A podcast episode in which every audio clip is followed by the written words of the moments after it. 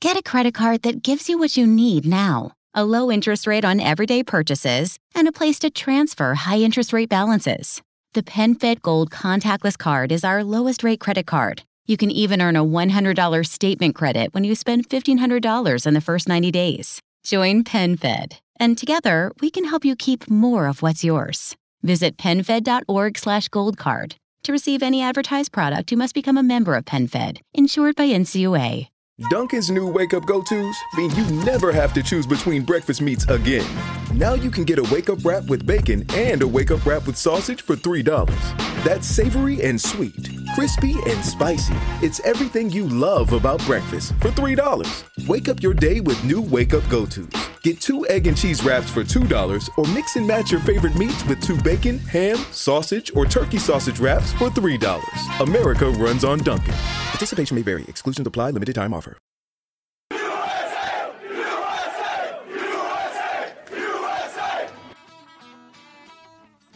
Thanks for listening to Uncle Sam's Soccer Podcast, keeping you up to date with the latest in American soccer.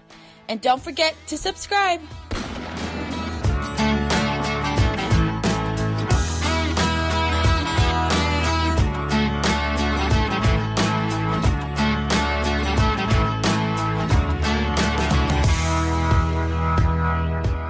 Hello, listeners. Welcome to Uncle Sam's Soccer Podcast. My name is Steven Jotter, and joining me today is Jake Watroba, no Armand Kafai, and we got a special guest. It's all about the 4 0 victory over Guyana. We'll be talking a lot about that. Looking forward to the Trinidad and Tobago match in the second game of Gold Cup group play. Now, listeners, if you haven't done so already, follow us at Unc Sam Soccer Pod. Hit that subscribe button to whichever podcast platform you're listening to and leave us a five star review. Alrighty, listeners. Yes, we finally have a competitive game under Greg Berhalter to talk about. But before that, special guest at Home Sweet Soccer. It's Jason, the Stephen A. Smith of soccer. How we doing? What it do, baby? How that we is my doing? uh that's my Kawhi impression. That was pretty good, right?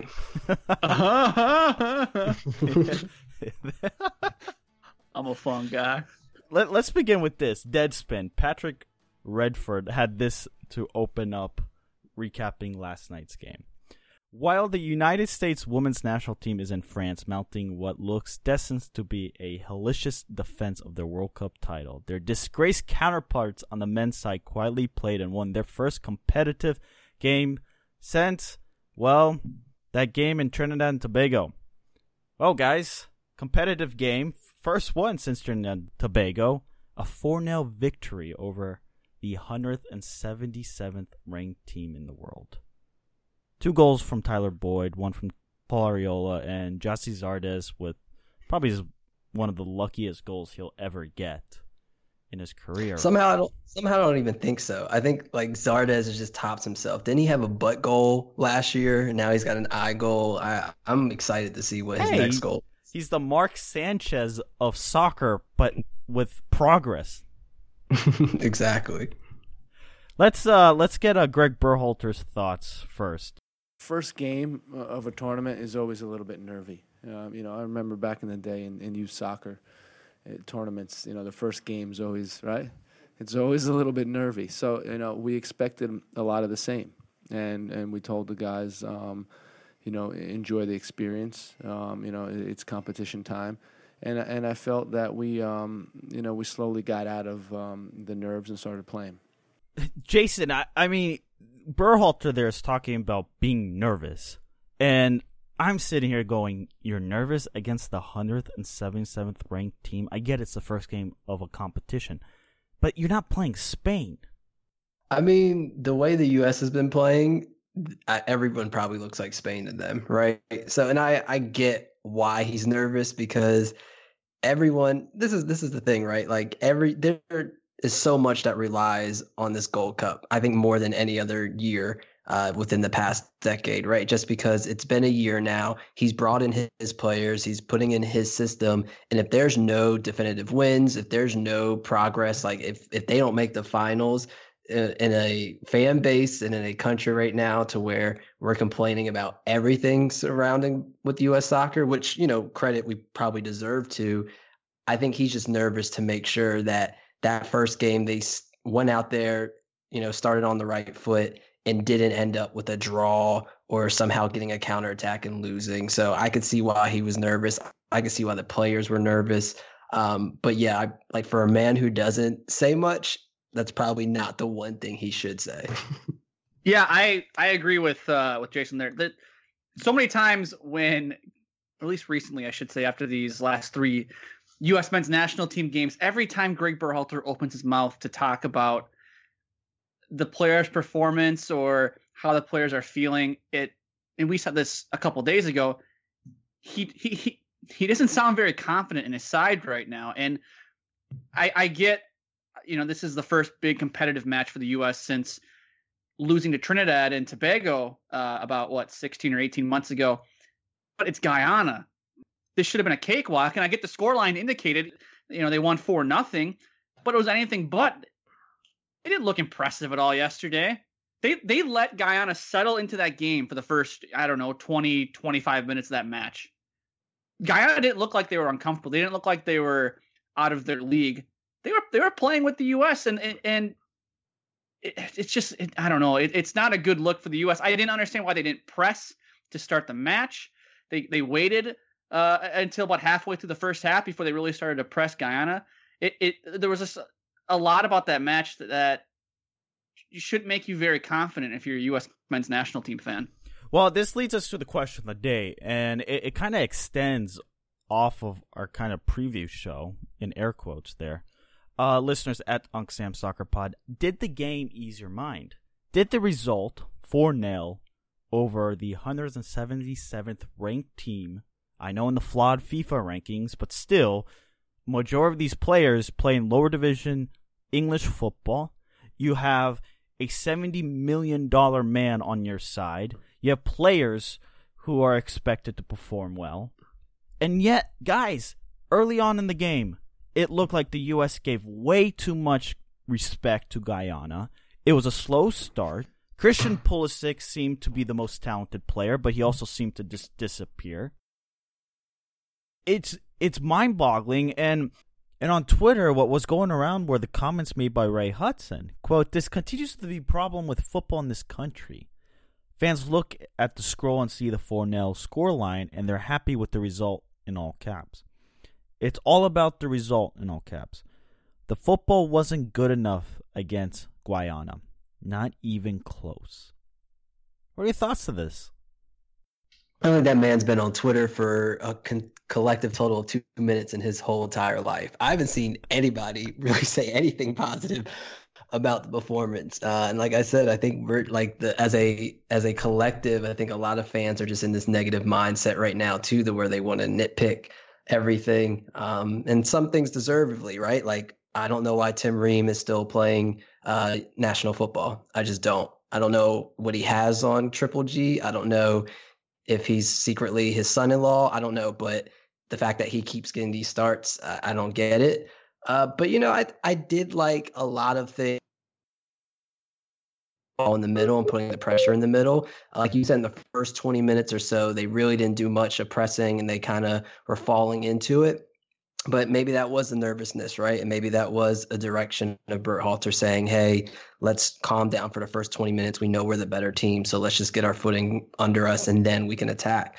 Um, so I did like that. And then, yeah, Pulisic did in the second half kind of disappear, but I thought Boyd was absolutely great uh, especially taking people on. I think right now, both him and Pulisic showed that the one thing that the U.S. has been lacking in the past couple months was wingers being able to take people one on one or Mm-hmm. Just anybody being able to take someone one on one. And I think they both did an excellent job at that, especially Boyd, right? And I don't know if it's just because Boyd's new and he's got something to prove. And I don't know if that kind of aggression and that momentum's going to last, but I hope it does because he's the type of player he gets the ball and it doesn't just it looks like he's not scared of anyone who's in front of him. He's going to take anybody on, and you can see Pulisic. He knows he has the skills to where he can take someone on the sideline, stop his dribble, and then do a you know a, a cute flick to get by, or you know have the speed to get by somebody. So I did like those, and I do think those are going to be beneficial moving on. Uh, it is the first game. They're lucky it's against Guyana, and they're lucky their second game's against Trinidad and Tobago. I think if it was against a much more physical team like Panama,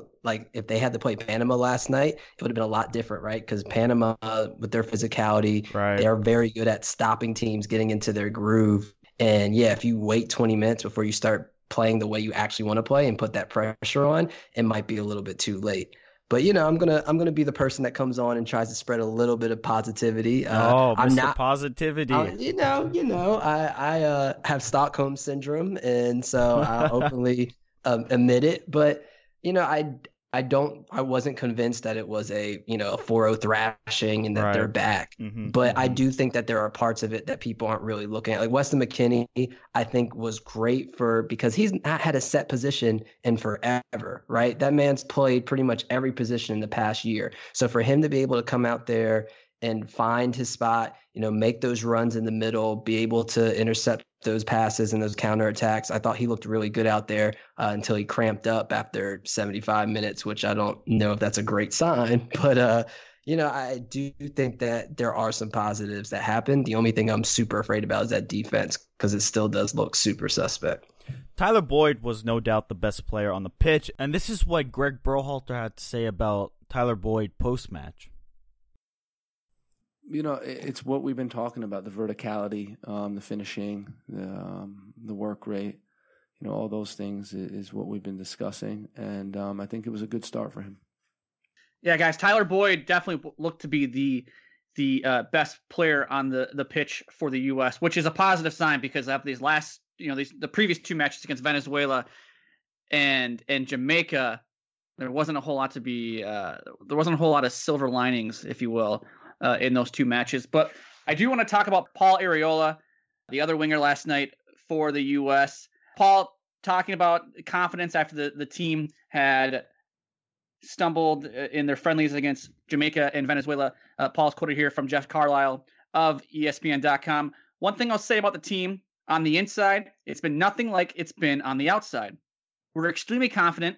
When we looked back at the games, we saw where we could improve and we saw what worked and what didn't. I give a lot of credit to the coaching staff and what they do.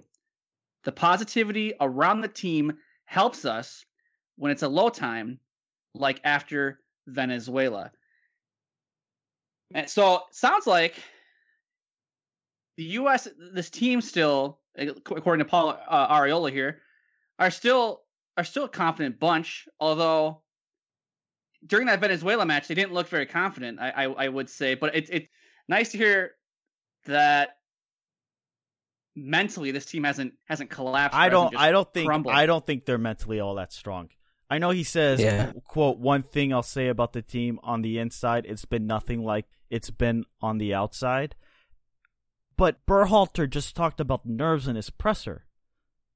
If this is a confident team, you're not nervous playing the 177th ranked team in your first competitive match since Trinidad and Tobago. You know, I look at it like Klinsmann was your mean dad who, no matter what you did, was going to yell at you. Like even if you got a B plus or A minus on your test, he was going to yell, "Why didn't you get an A plus?" And now that mom's moved on and Berhalter's your stepdad, and he's a lot more laid back. I think the players, you know, still have that trauma of Klinsmann, and they're they're expecting to get yelled at. And because Berhalter's so laid back, they don't. And they're like oh this is nice. This is better. I feel like i, I can get away with things. Uh, but i agree. I don't think that they're all confidence I, I think i think the main problem and you can see it you know when in that jamaica game like you can see when mckennie and other players just didn't know who was supposed to be where and I think what it is is Berhalter tried to do too much too soon, right? Like he has a system. He and he's even said in his quotes before that he should have stuck with basic stuff um, but instead tried to do two, you know, tried to implement his system to players who have never played it before. And I think, you know, if they are building confidence, it's because they're slowly starting to get that system. Um, and like I said, having Guyana and Trinidad and Tobago as your first two games is a great time to fall into that system. But yeah, I don't believe it. I think Arriola uh, has a great PR management team or a great teacher. and, uh, you know, that's something that's good for the U.S., though, because like I said, we need some positivity. So shout out to Arriola, even if he's lying to us, right? He must I, I be listening to you. He must be following you on Twitter. I have no idea what you've been tweeting or been saying, but he must be on the J- uh, Jason uh, fanboy club there, pumping pumping his tires up. I mean, I think this is actually a, an important note that he he can at least be displaying this, and we have to, I guess, take it for what it's worth. I personally don't think it is all that strong based on how they played. I know everyone's complaining that Greg Berhalter system is complicated or the players aren't as talented as our own Armand Kafai would say. But Jake, you and I were texting uh, this afternoon, and you think Christian Pulisic is not playing where he should be. Yeah, I question if Christian Pulisic is capable of playing the number 10 for the national team. Actually, you know what? I question whether or not he's a true leader like everyone thinks he's going to be. You know, I I'm not ready to say that as a kid who's what 20? He's 20, 21 asking him to be the leader, and I get he's the best player in the team. But to ask but him no, to be here, the leader, Jake, I think Jake, is a lot. Here's the problem. This is the expectations the fans have on him.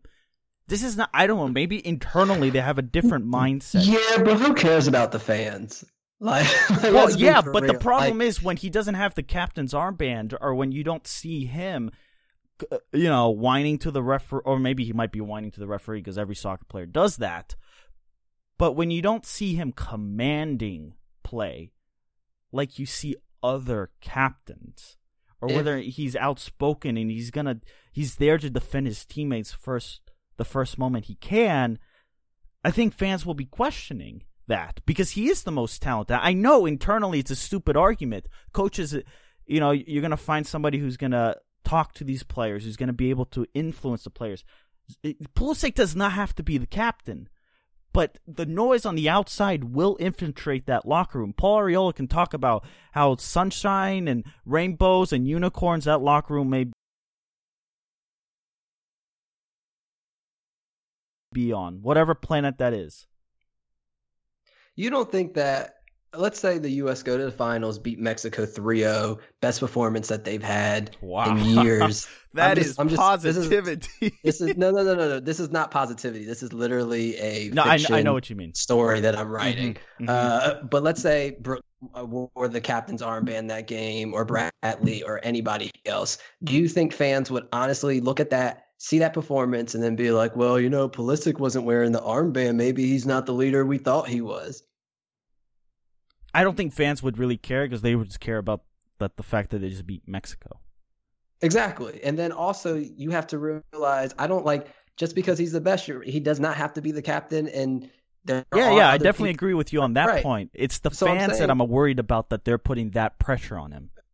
Yeah, I don't, bro. I, like like Ariel said, then you just gotta mute the fans because if you depend or you try to please the fans in every way, then you're just never going to win, right? Because no one's ever going to be 100% satisfied. Even if he was a great captain, there's still going to be someone, there's still going to be a subgroup of fans who believe, oh, well, he's a good captain, but he's not playing in the right position, or oh, he's playing in his right position, but he's not speaking up enough. And it's just, mm-hmm. I, yeah, I would just ignore all that. I think that I, I am curious to know uh, what you do think his best position is. If you don't think it's ten, if you think that he probably should be on the wing. Um, but yeah, I you know what I I, fans could hate me for saying it, but if I'm an athlete, I don't necessarily care what the fans think about my leadership. I go out there, I do what I do best, and I do what the team needs. If the team needs him to be a leader, that's one thing. If the team has other people that are qualified to lead them, and they just need him to be the creative midfielder or be the person to beat people one on one down the sides, then you do that. This is a team game; it's not an individual game. Sure, sure, it is. You're, I, I think you're correct. Ignore the noise, and it's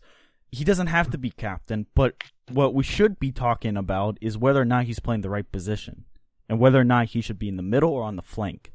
And this is a conversation we had way back uh, in January when I was joined, uh, or when we were uh, Joseph Lowry joined us with Armand Kafai and I were talking about okay, do you take Christian Pulisic on the wing or do you m- take him in the middle? And I I think Berhalter may have to play around with that. Tyler Boyd, where did he play? On the wing. He had the great a, a huge influence. Who was it? The other winger, Paul Arriola. He also got a goal.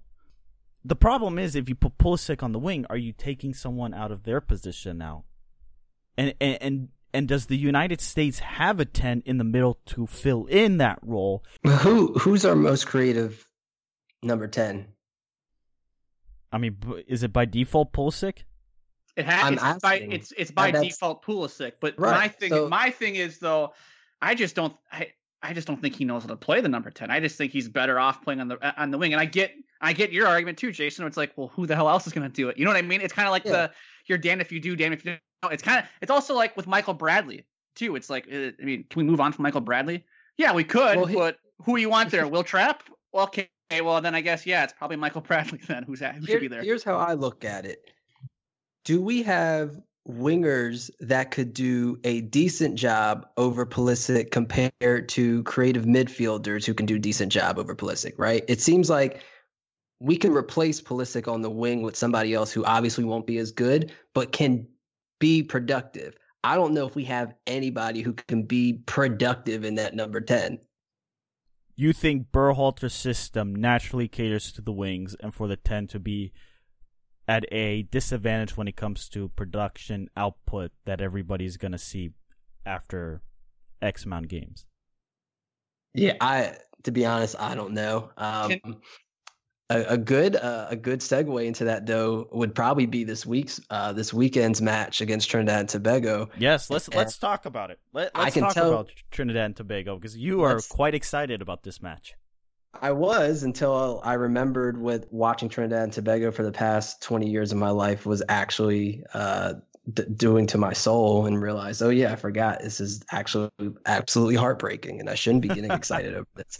Um, but one thing I think you guys should definitely check out, and I don't, first and foremost, I miss Stephen Hart. So, Stephen Hart, I don't know if you listen to these podcasts, but please come back and coach Trinidad and Tobago. Please. I, I miss you so much.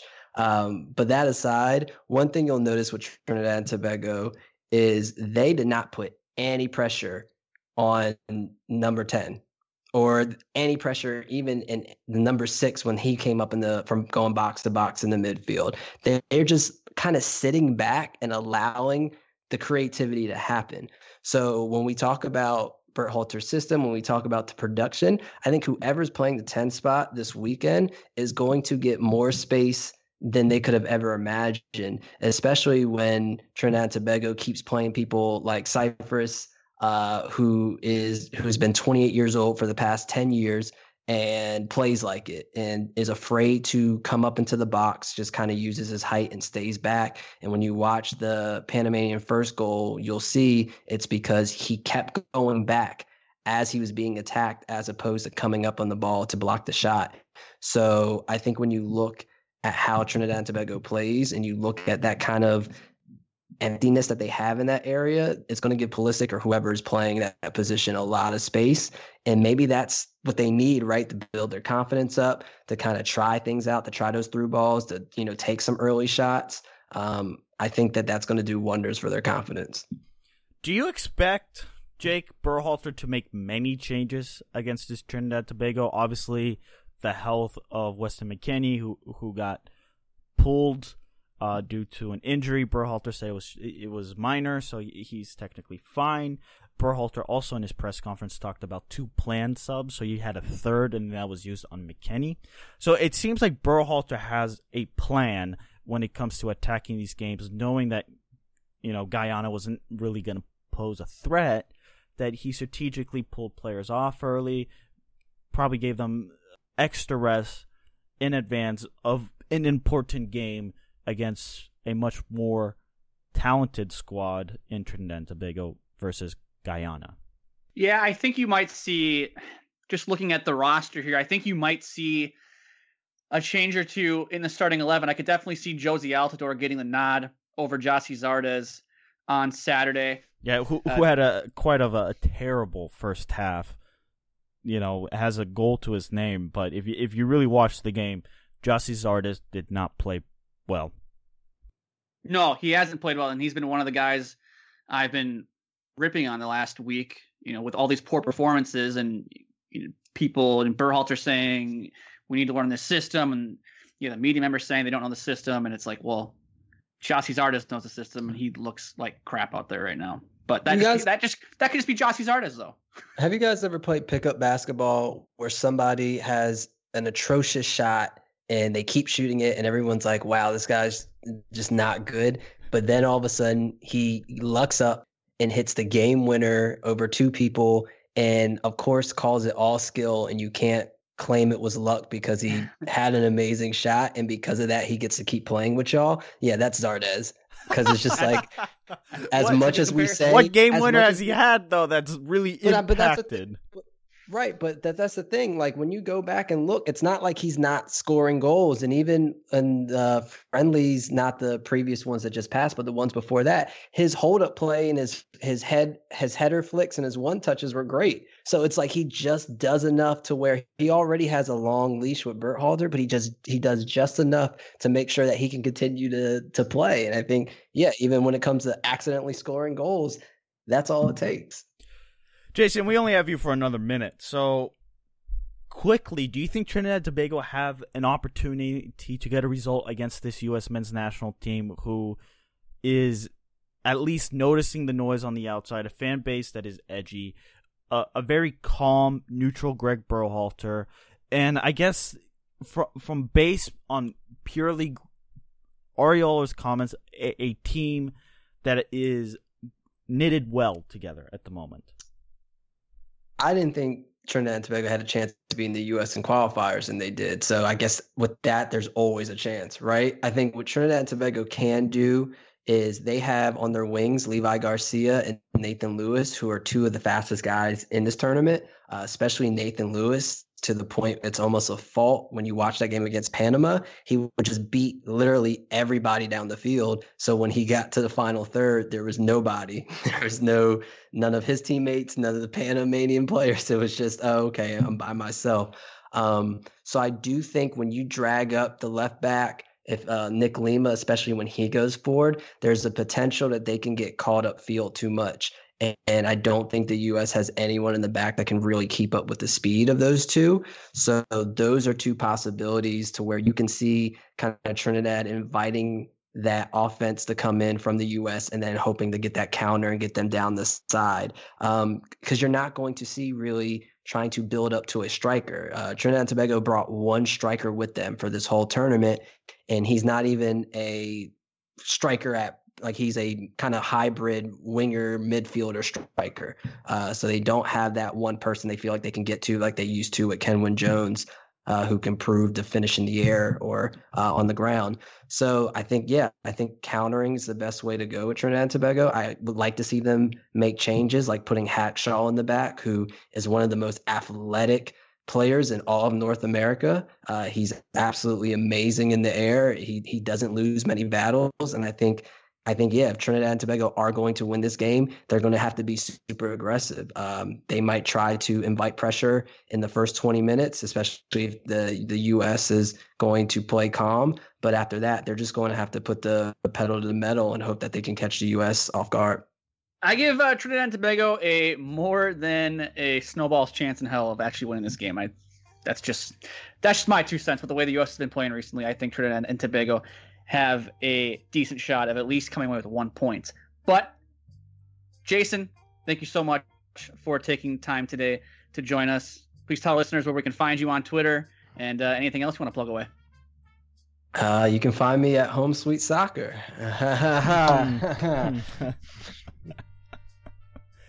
well, there you go, Jason. Appreciate it. Thanks, guys.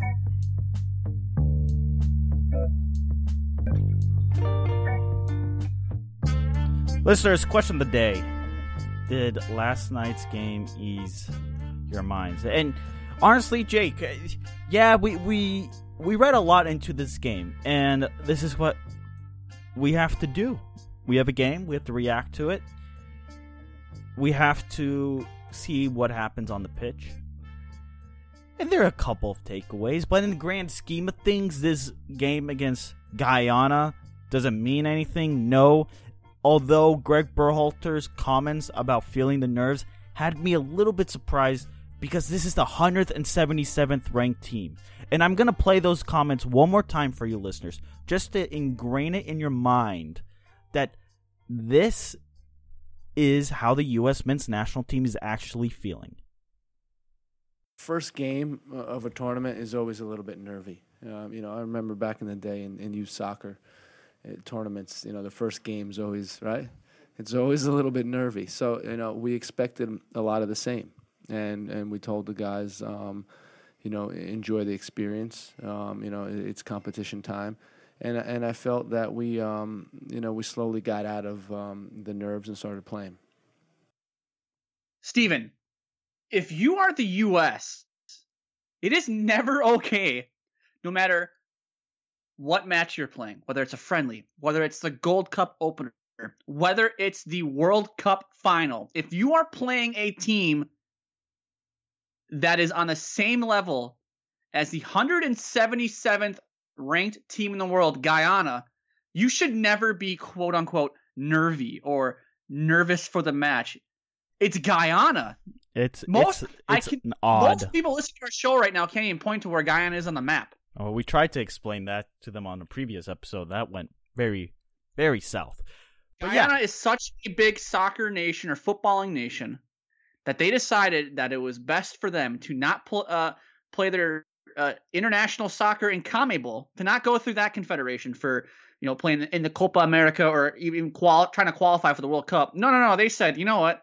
Let's go play in CONCACAF. let's go play. Let's go play in, in the powerhouse that is CONCACAF.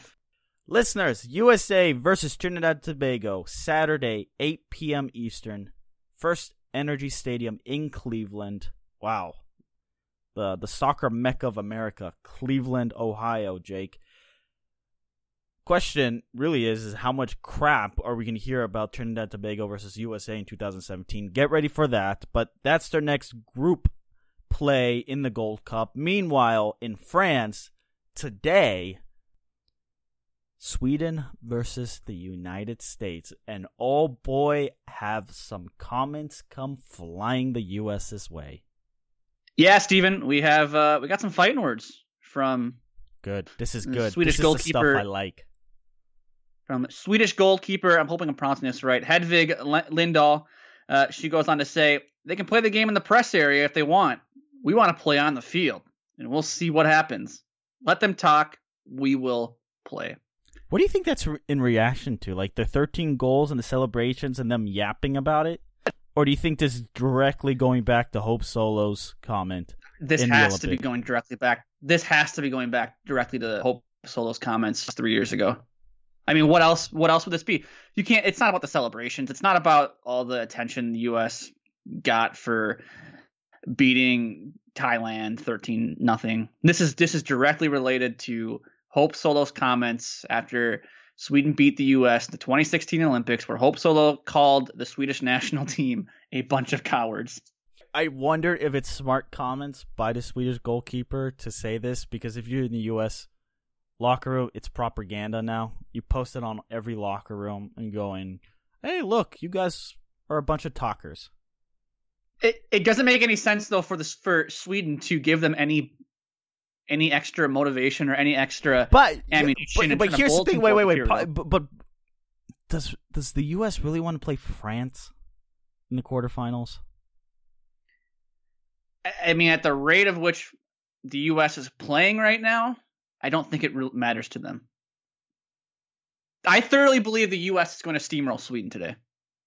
We will see, listeners. Question of the day Did last night's match against Guyana actually settle anything? Obviously, we had quite a bit of a reaction today, but in the grand scheme of things, the answer is pretty much no, it didn't. In fact, it shouldn't have. If your measuring stick is the 177th ranked team in the world, Guyana, then we have other issues. Uh, follow us at Jake Watroba, at Steven Jordan, at Unc Sam Soccer Pod, at Home Sweet Soccer. Thanks to Jason for joining the program.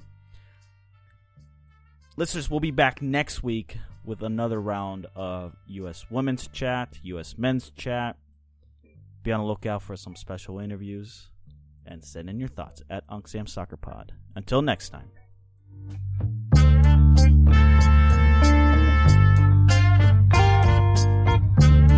A little flexibility can go a long way. By refinancing your newer used auto loan with PenFed, you can lower your monthly payments for more flexibility in your budget. You can even schedule your first payment for up to 60 days from the date of your refinance. Calculate how much you can save at penfed.org slash autorefi or call 1-800-247-5626 to apply. Membership is open to everyone. To receive any advertised product, you must become a member of PenFed, insured by NCUA. The in-dash OLED display in the Cadillac Escalade has 38 total diagonal inches of color display. So why do we give it a curve too? I guess you could say we like to bend the rules. The 2021 Cadillac Escalade. Never stop arriving.